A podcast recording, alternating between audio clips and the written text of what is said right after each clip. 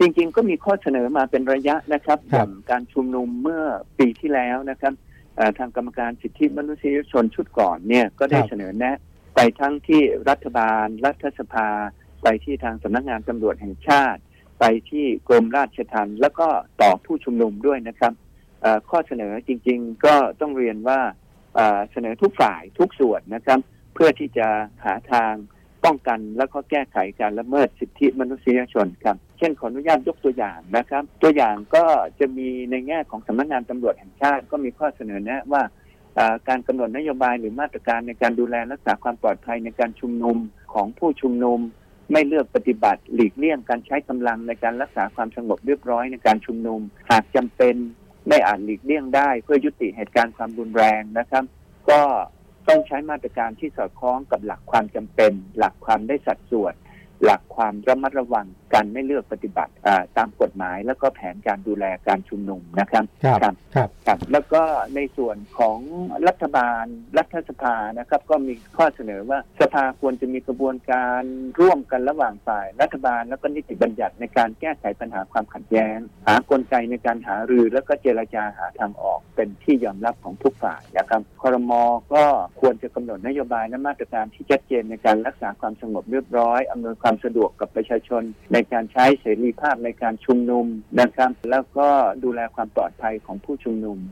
แล้วก็การจำกัดการใช้เสรีภาพนะครับ ต้องถือเป็นข้อยกเว้นนะครับ ควรจะเป็นกรณีที่จำเป็นไม่อาจหลีกเลี่ยงได้ แล้วก็ไม่ควรสร้างเงื่อนไขที่อาจจะก่อให้เกิดความรุนแรงขึ้นด้วยครับ แต่ว่าดูเหมือนก็เสนอเหล่านี้เนี่ยของทางกรรมการสิทธินะคุณประสานครับรับฟังไหมหรือว่าฝ่ายที่เกี่ยวข้องเขา รับฟังข้อเสนอไหม หรือถ้าไม่ฟังเนี่ยเราในแง่กรรมการสิทธิ์เนี่ยมีอำนาจหรือมีอะไรที่ใช้ให้ที่ทำให้เขาต้องปฏิบัติตามไหมครับค่ะจริงๆ กรรมการสิทธิ์นี้ไม่ได้มีอำนาจอะไรเออนอกเหนือจากทำหน้าที่ในการตรวจสอบนะครับครับพอเราตรวจสอบเสร็จเราก็เสนอไปที่ผู้ที่เกี่ยวข้องเพื่อที่จะให้ช่วยกันแก้ไขช่วยกันป้องกันนะครับครับเอ่อจริงค่ะๆหลายครั้งเนี่ยก็ได้รับการตอบรับจากทางรัฐบาล หรือว่าผู้ที่เกี่ยวข้องฝ่ายต่างๆ ไม่ว่าจะเป็นหน่วยงานรัฐ หรือภาคเอกชนเอ่อครับเป็นอย่างดีนะครับ ข้อเสนอเกี่ยวกับเรื่องการชุมนุมทางการเมืองเนี่ยรัฐบาลได้พิจารณาเมื่อประมาณเดือนที่แล้ว แล้วก็มีความเห็นส่งไปทางฝ่ายต่างๆ ที่เกี่ยวข้องเพื่อที่จะให้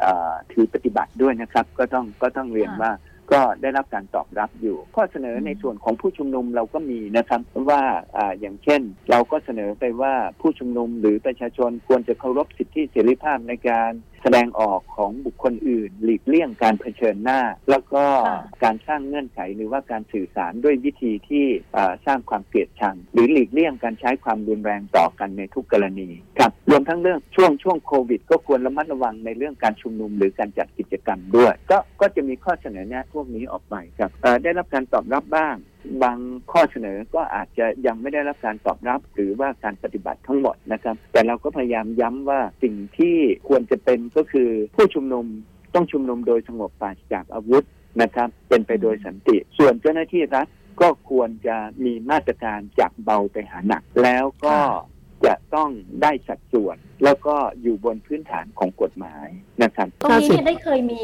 การสื่อสารไปยัง ทางตำรวจโดยตรงไหมคะ อย่างชุดควบคุมฝูงชน